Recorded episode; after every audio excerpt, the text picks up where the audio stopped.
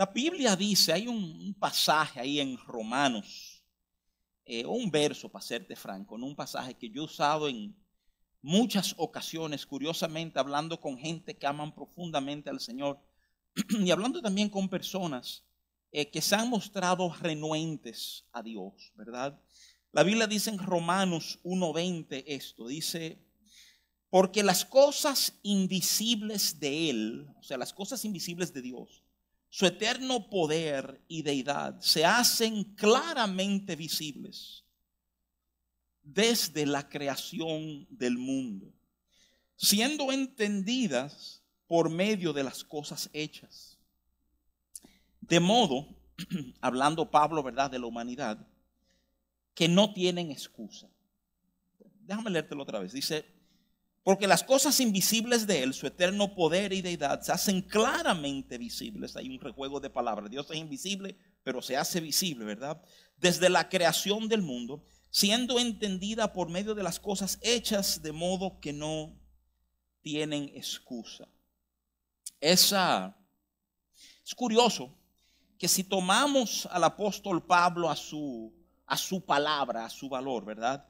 Yo creo que lo que desprendemos de un verso como este es el entendimiento de que lo que nosotros vemos está diseñado para llevarnos a otra cosa. Es como si lo que tú estás observando, lo que tú estás experimentando, lo que tú estás atravesando en tu vida, de alguna manera está dando una señal, está señalizando, ¿verdad? Y lo que dice el apóstol Pablo es que eh, su eterno poder, su deidad, se hacen visible desde, desde su creación. Lo que vemos nos mueve no meramente a la, a la creación, no meramente a la obra, sino, sino a Dios. ¿eh?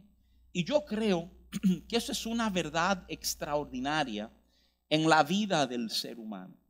Yo creo que es tremendo saber que los diferentes momentos que vivimos y las diferentes situaciones que atravesamos, lo que nosotros podemos observar, de alguna manera nos está dando pistas, nos está dando señal de que hay algo mayor, que hay algo, por así decirlo, ¿verdad? Detrás de esto que está ocurriendo en nuestros corazones, en nuestras vidas. ¿eh?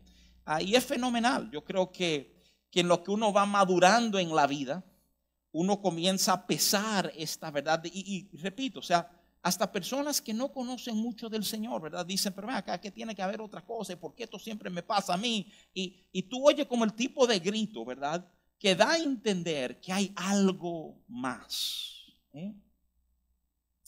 Ciertamente lo que hemos abrazado fe en Cristo Jesús, eh, vivimos en esa convicción, vivimos en la convicción que lo que, lo que ocurre en mi vida, ¿verdad? Ah, es simplemente un pedacito de lo que Dios está haciendo, que Dios es, es mayor que mi momento, sea el momento bueno o, verdad o, malo. Digo malo entre comillas porque hay muchas cosas que nos lucen muy difíciles, muy intensas, muy negativas en un momento, pero pasa el tiempo y miramos para atrás y vemos el bien que Dios saca de ese momento tan malo, tan intenso, ¿verdad? O sea, Ah, y, quiero, quiero tomar un momentito, a lo mejor esto te puede sonar como una introducción un poquito floja, pero, pero serte muy transparente. Quiero, quiero hablarte de eso. Quiero hablarte de cómo los creyentes leemos lo que nos ocurre, cómo, cómo vemos la vida, cómo lo medimos. Y, y al hablarte de estas cosas, mi, mi corazón es que tú puedas tomar una decisión en tu corazón de ir un poquito más allá. Y mira, mira a lo que me refiero. El Salmo 103, verso 7. Déjame leerte, te lo quiero leer en dos versiones de la Biblia para que, que podamos agarrar bien lo que nos está diciendo. El Salmo 103, verso 7 dice esto. Dice, sus caminos, hablando de Dios, notificó a Moisés y a los hijos de Israel sus obras. Si tú tomas ese mismo verso, el Salmo 103, 7, en la nueva traducción viviente, tú oyes esto, tú oyes, dio a conocer su carácter a Moisés y sus obras al pueblo de Israel. Dio a conocer su carácter o su camino a Moisés y sus obras al pueblo de Israel. ¿eh?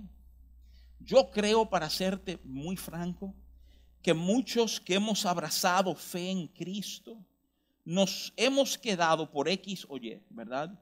En este enamoramiento con las obras, sin necesariamente venir a preocuparnos o entender el tema de los caminos o el carácter de Dios.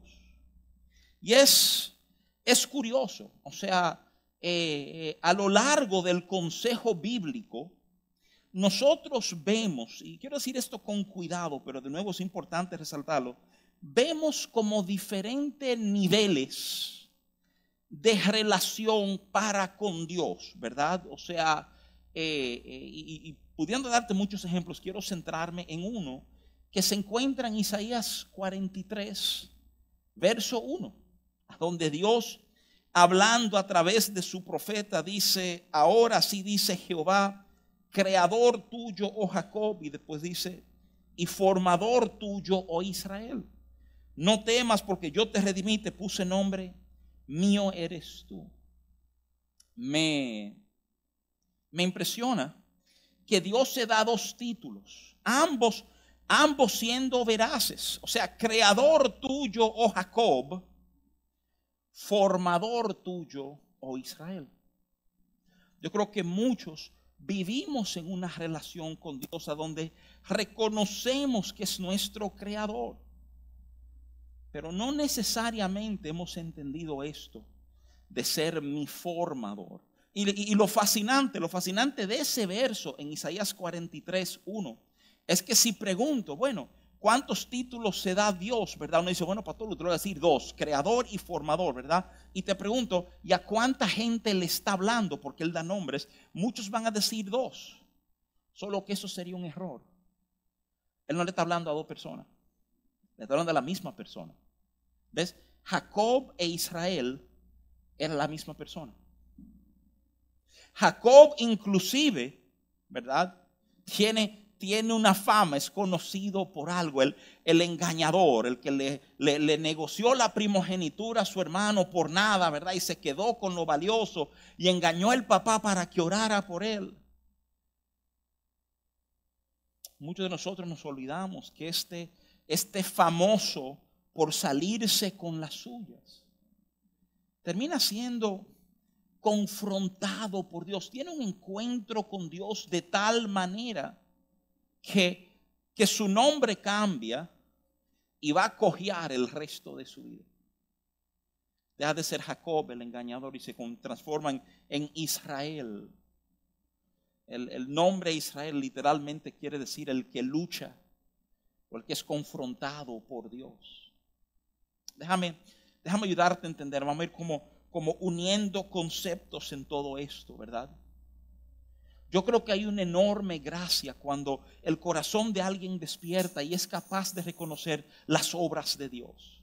Yo creo que cuando un corazón dice, oh, pero eso fue Dios, eso fue Dios, mire, esto es increíble. Yo creo que hay, hay una gracia que se está expresando y que se está viviendo en ese momento. Lo que yo necesito que tú entiendas es que esa manifestación de gracia es el principio de un camino. Ver sus obras es el principio de un camino.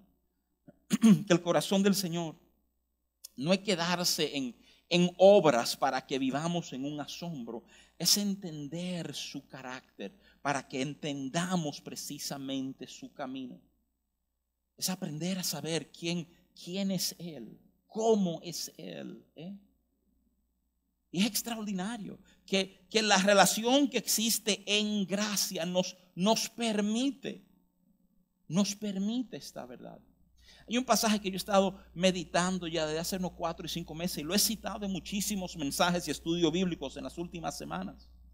Pero si tú vas al Evangelio de Juan, capítulo 1, verso 14, a donde Juan está dando una descripción hermosa. Juan, es un tipo tan, tan particular en cómo él no presenta a Dios y cómo no presenta a Jesús, ¿verdad? O sea, lo primero es que él quiere que tú entiendas desde el principio de su escrito que no hay división, que no hay separación, ¿verdad? Que Dios era de ese, cuando Él dice, en el principio era el verbo. Los judíos están oyendo en el principio y su mente corre a Génesis.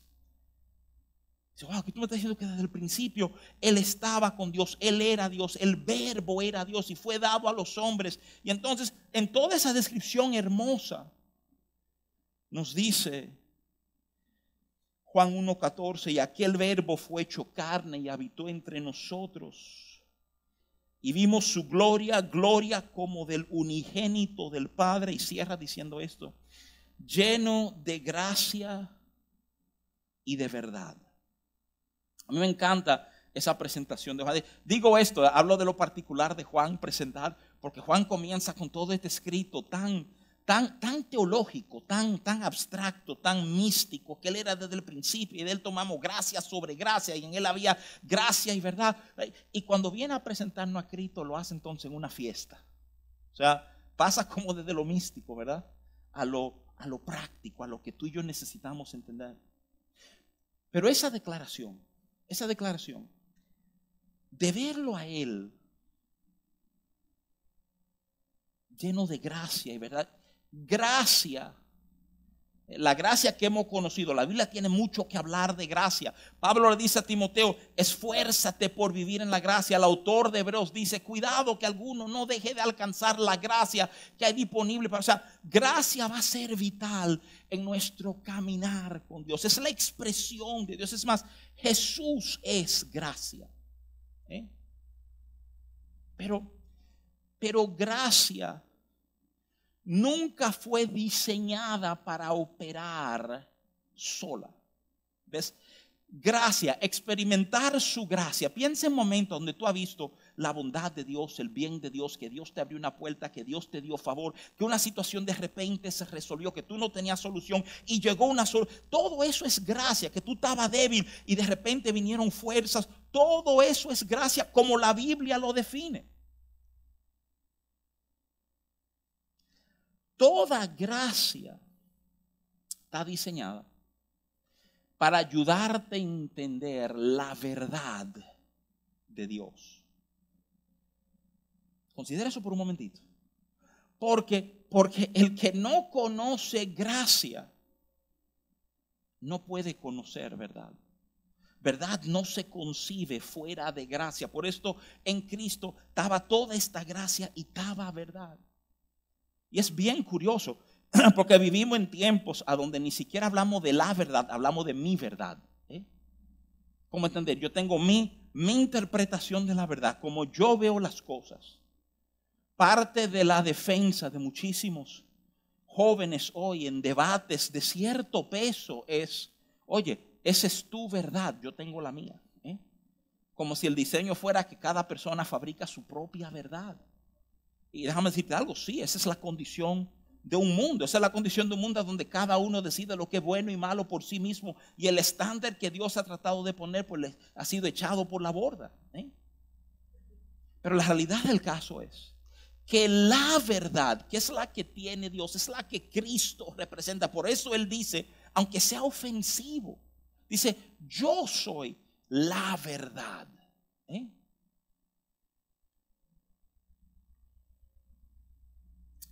La verdad de Jesús, la verdad que vivimos, lo que le hemos conocido, es una verdad llena de gracia.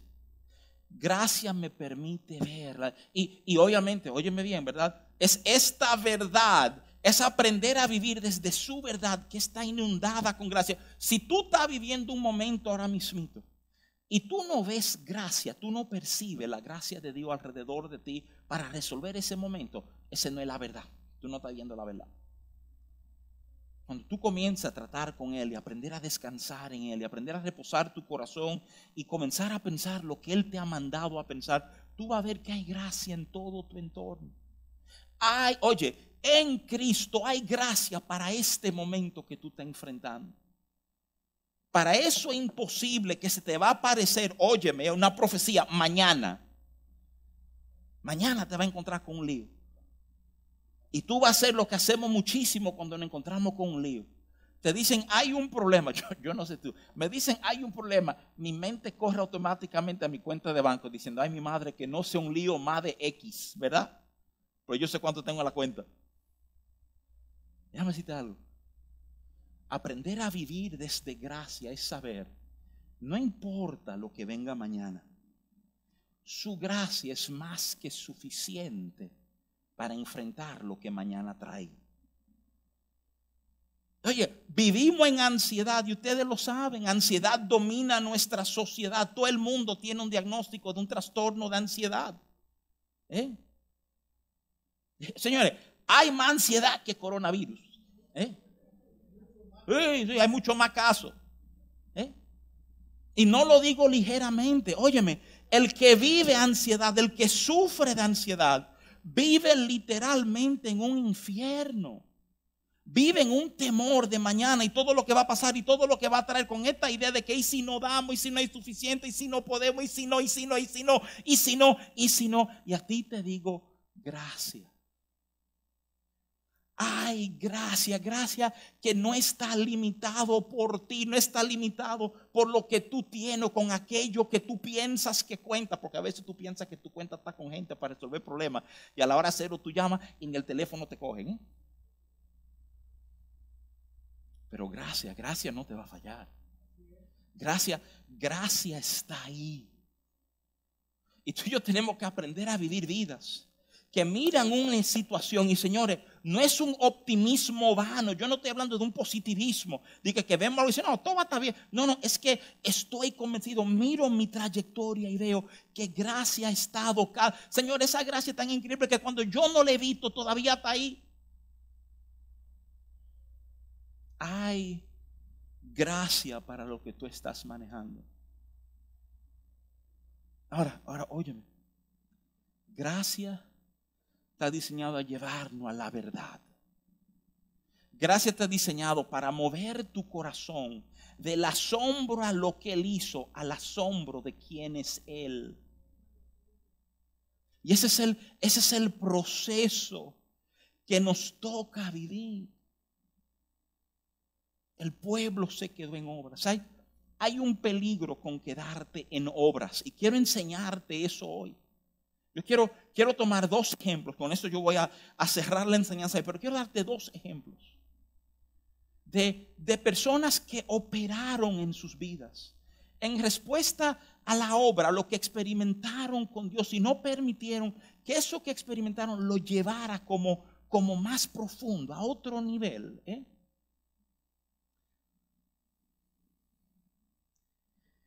La Biblia tiene en Génesis 4 un recuento muy particular. Es el, es el recuento de Caín y de Abel. Caín y Abel eran los primeros hijos de Adán y de Eva. Hijos que tuvieron después de la caída, después de estar viviendo fuera del huerto en el cual Dios los había colocado.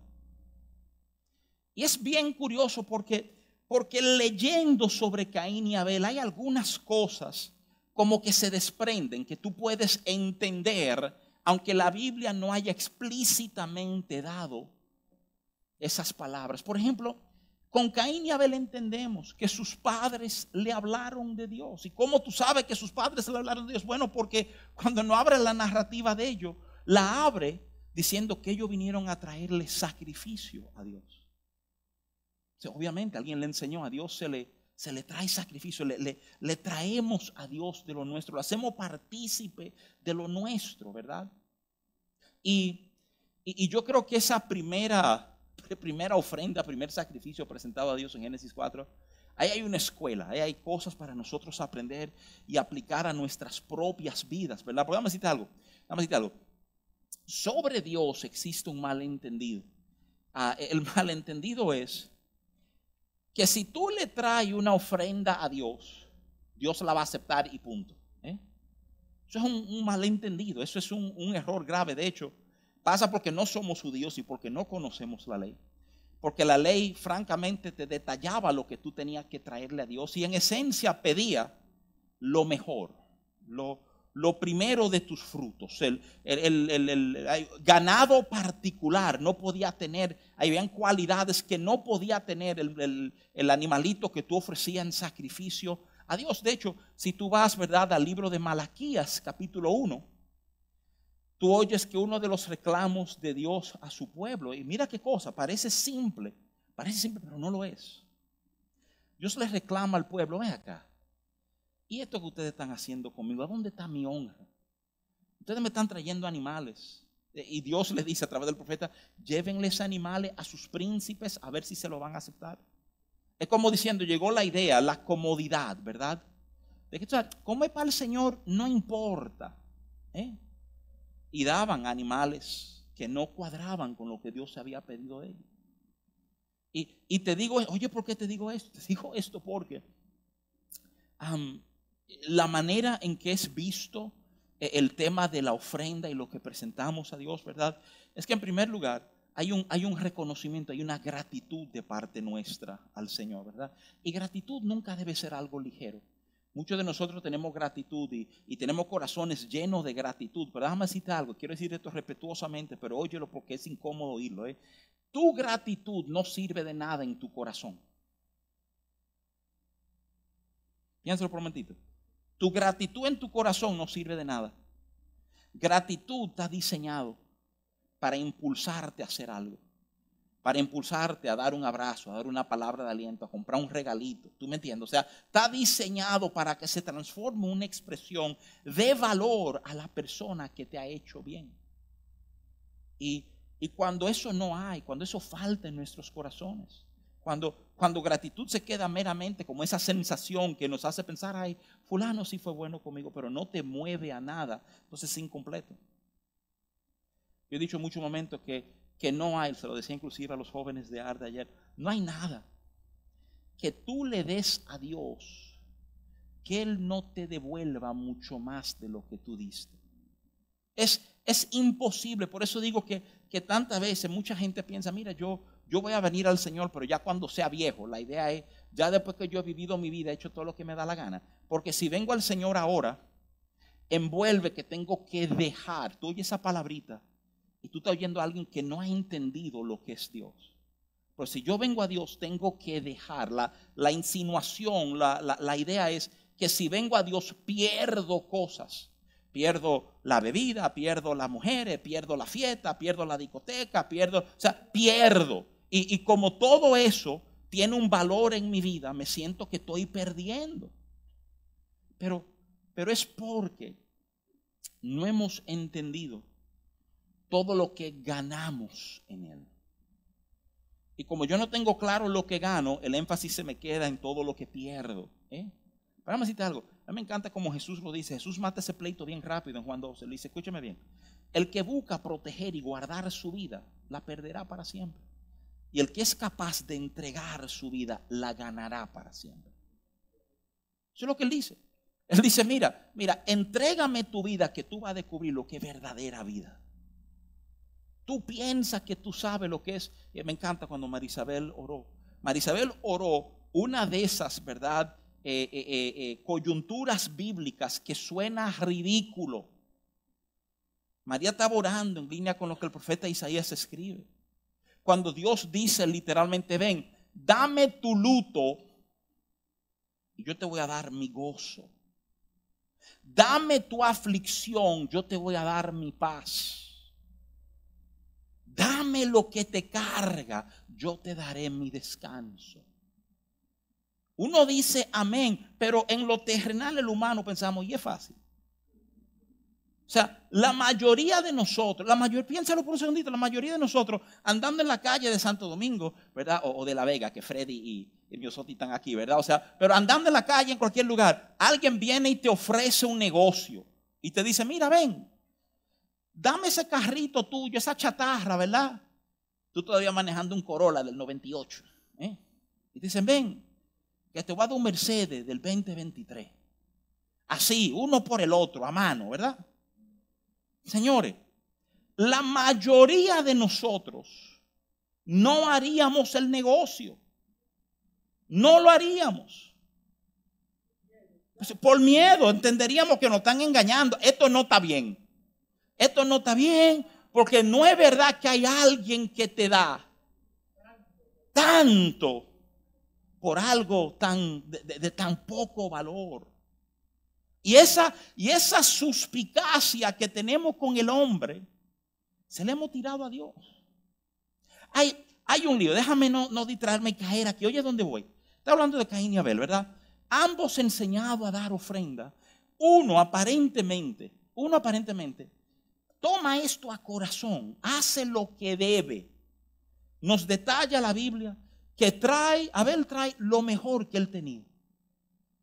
Y Caín parece que está cumpliendo con el mandato. Y lo que pasa es que Dios acepta la ofrenda de Abel y no la de Caín. Y aquí tú vas a leer en Génesis 4 la historia del primer homicidio. ¿eh? Antes del homicidio, Dios le habla a Caín. Y yo quiero que tú escuches estas palabras. Génesis 4, 5, 6 y 7. Te la voy a leer en la nueva traducción viviente, porque me urge que tú entiendas algo. Mira, dice la Biblia en Génesis 4, verso 5. Pero no aceptó a Caín ni a su ofrenda. Qué cosa que Dios no hace distinción entre la ofrenda y la persona, ¿verdad? Esto hizo que Caín se enojara mucho y se veía decaído. Y este decaído, ¿verdad? Provoca una conversación. ¿Por qué estás tan enojado? Preguntó el Señor a Caín. ¿Por qué te ves tan decaído? Serás aceptado si haces lo correcto. Ahora ya esto. Pero si te niegas a hacer lo correcto, entonces ten cuidado. El pecado está a la puerta, al acecho y ansioso por controlarte. Pero tú debes dominarlo y ser su amo. Caín sale mal de ese culto en la iglesia. ¿eh? Abel recibieron su sacrificio y lo celebraron. A Caín le dijeron, no, no, yo lo siento, pero no. Y es curioso porque la Biblia nos enseña, oye, no es Adán que le tira el brazo y dice, mi hijo, dime, ¿qué te pasa? No, no, Dios mismo, viendo lo que hay en su corazón, eh, qué tremenda conversación. Dios, Dios le dice, ven acá, en esencia, ¿verdad? ¿Por qué tú estás tan enojado? Y, me encanta el razonamiento de Dios. O sea, Dios dice, ¿por qué tú estás enojado? Si tú haces lo correcto, todo correrá bien. Esto es tremendo. Esto es tremendo porque cuando Dios habló con los padres de este muchacho sobre qué había pasado, culpaban, no, no, que la mujer que me, no, que la serpiente, ¿verdad? O sea, y aquí Dios como que frena el relajo. Pero es que si tú hubieras hecho lo correcto, este momento sería diferente. Y entonces le da esta advertencia. Ten cuidado, el pecado está a la puerta, al acecho y ansioso por controlarte. Quiero que considere el contexto. No se está hablando de alguien que desconocía de Dios. De hecho, había invertido un tiempo preparando un sacrificio, haciendo lo que él entendía que tenía que hacer. Hago énfasis en lo que él entendía que tenía que hacer. Eh, señores, eso es un problema serio con muchos de nosotros y nuestra relación con Dios. Nosotros entendemos lo que debemos de hacer con el Señor. Pero Dios tiene otro estándar, es otra medida. Y parte de nuestra vida, no solamente de sumisión, sino de madurez nos lleva a abrazar los estándares de Dios.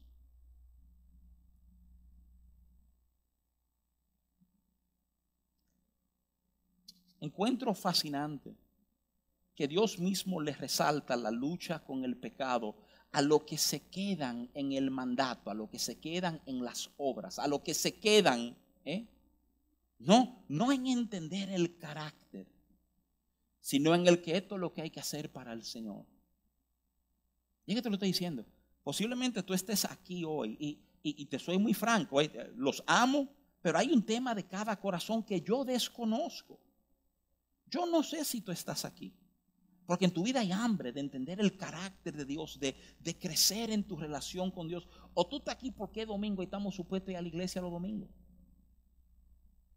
Pero hay una diferencia, es la misma diferencia entre Caín y Abel. muchos de nosotros nos encontramos luchando con cosas en nuestra vida. Porque no hemos quedado de obra en obra, de obra en obra, de maravilla en maravilla, pero no en camino y en carácter. Hay un segundo ejemplo que yo creo que nos da todavía mayor claridad. Y está en el Nuevo Testamento, en Hechos, capítulo 8. Nos introducen un personaje. Y te quiero leer algunos versos para ayudarte a, entenderlo. La Biblia dice en Hechos 8, 9 de esta manera, pero había un hombre llamado Simón que antes ejercía la magia en aquella ciudad y había engañado a la gente de Samaria, haciéndose pasar por algún grande. ¿eh? El verso 13 de Hechos 8 dice, también creyó Simón mismo y habiéndose bautizado estaba siempre con Felipe y viendo las señales y grandes milagros que se hacían, estaba atónito.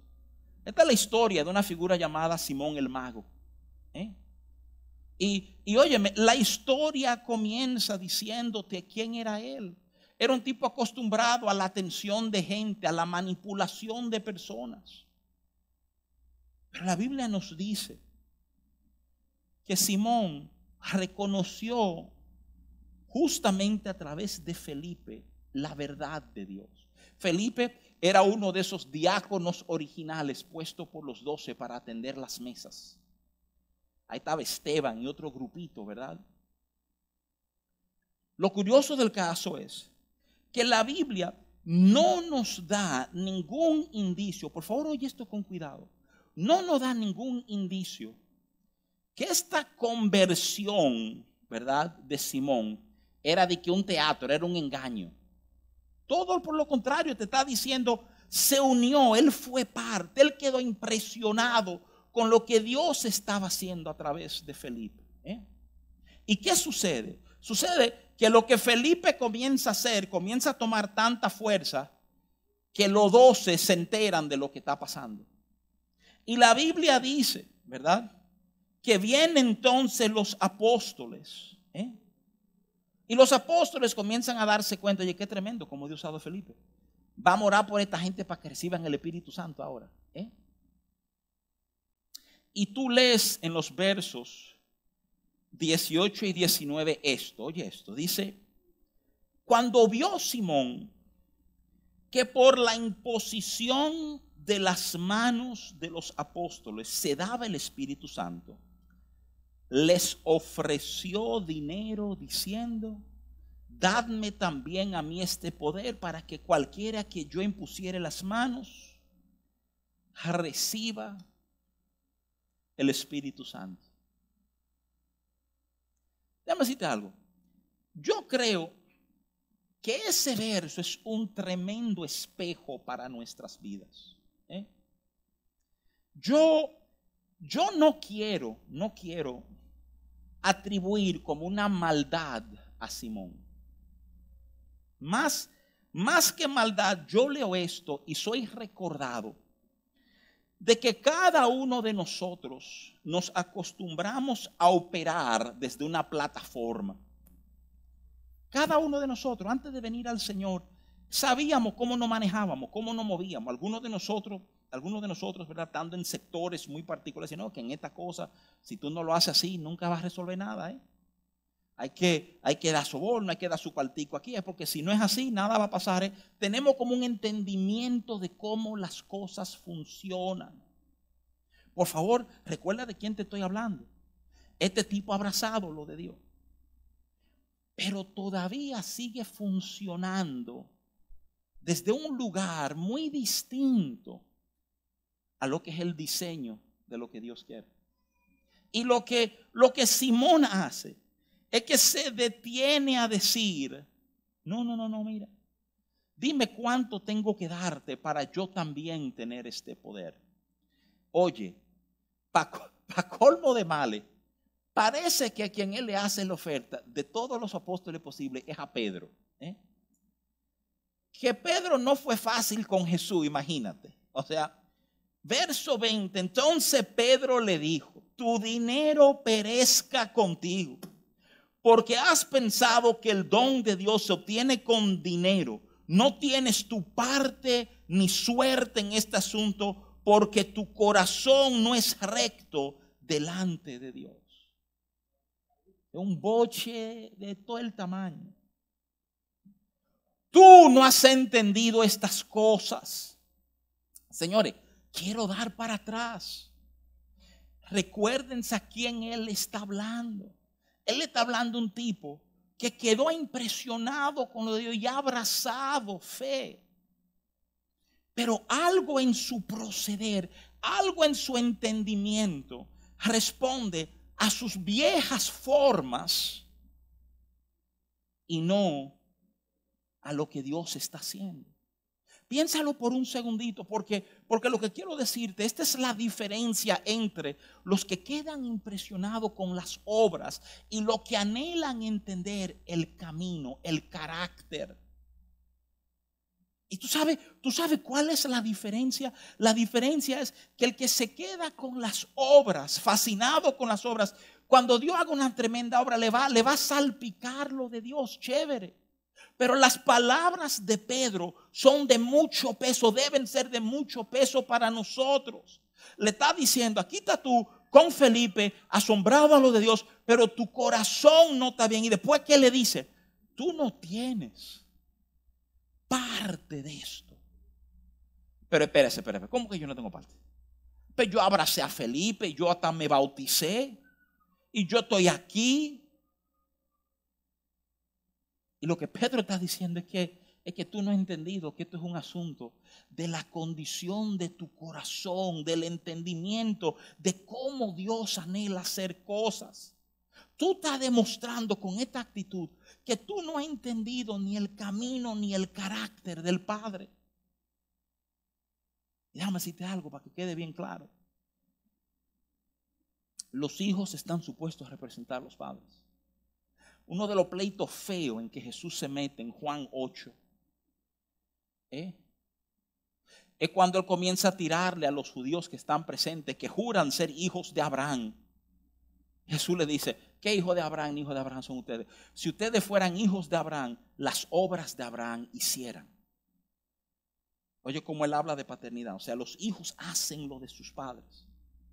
Nuestro llamado nunca fue hacer un club que cada vez, una vez al mes, hace una gran actividad donde salpica la gloria de Dios y su gracia, no. Nosotros hemos sido llamados a entender su carácter, a entender su camino. Lo, lo lindo del caso, déjame decirte esto de las dos situaciones que te narré. Cuando Caín es confrontado por Dios, se amarga su corazón, sale y mata a su hermano. Simón el mago, cuando Pedro le echa este boche, sigue leyendo, se le tira al piso. Ay, perdón, perdón, ora por mí. ¿eh? No, no, no, hay, una actitud en él que dice, espérate, espérate, no. ¿Por qué tú te resaltando esto? Porque su forma no es nuestra forma. El profeta Isaías lo dice así, dice, es que su camino no es nuestro camino. Y así como son de altos los cielos de la tierra, es de alto su pensar de nuestro pensar. Ahora, lo, lindo de Isaías 55, yo prediqué por esto hace, hace muchos años, cada vez lo resalto. Tú lees Isaías 55, ese pasaje hermoso de su camino ser más alto, de su pensamiento más alto, y tú te das cuenta que Isaías 55 es una invitación a que subamos de nivel entender que Dios está arriba, te está invitando a verlo como Él ve, desde una panorama donde abunda gracia y su verdad queda aparente en nuestro entendimiento.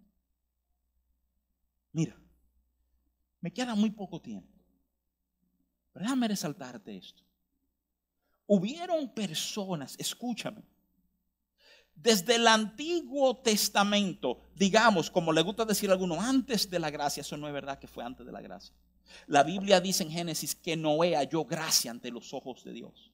Gracia está presente en todo el consejo de la Biblia, pero ciertamente en el Antiguo Testamento la ley es lo que rige nuestra relación con Dios.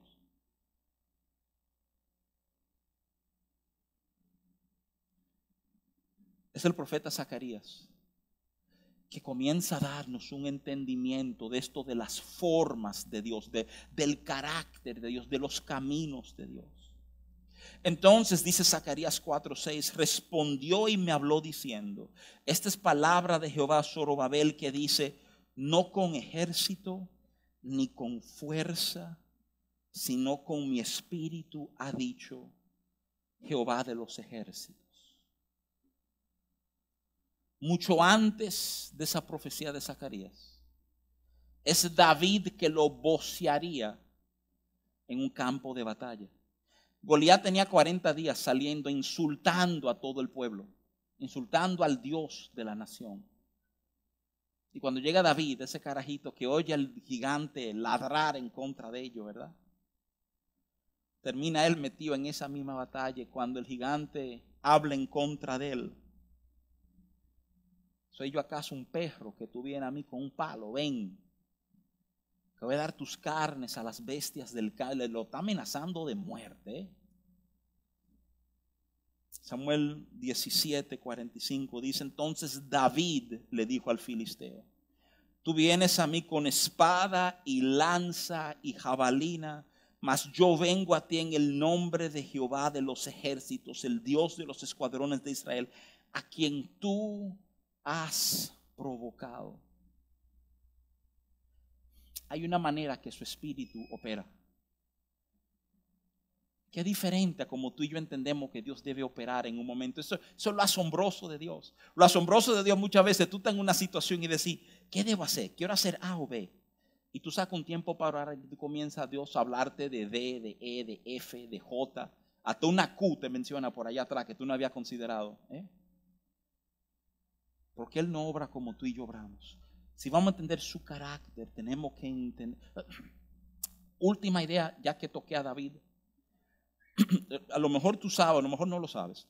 La versión de David y Goliat que tenemos en los muñequitos, usualmente la versión como, como G, para niños, ¿verdad?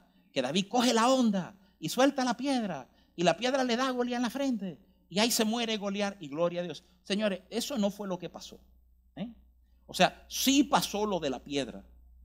Con la piedra Goliat cae. Y la Biblia dice que cuando Goliat cae, David no pierde tiempo y sale corriendo sobre él. Entonces, ¿sabes lo que hace David? La Biblia dice que David coge la espada de Goliat y la usa para cortarle la cabeza delante de todo el mundo. Esa es la, versión obviamente no es apto para niños. ¿eh? ¿Por qué te estoy resaltando esto? Porque muchas veces la forma de Dios, eh, eh, oye lo que tú vas a decir, que va a sonar como una loquera y lo sé, pero tolérame. En la forma que Dios hace cosas, muchas veces no comenzamos con todas las herramientas para terminar el trabajo. Muchas veces la herramienta que tú necesitas está en manos de tu enemigo. ¿eh? Pero gracias se le ingenia de tal manera.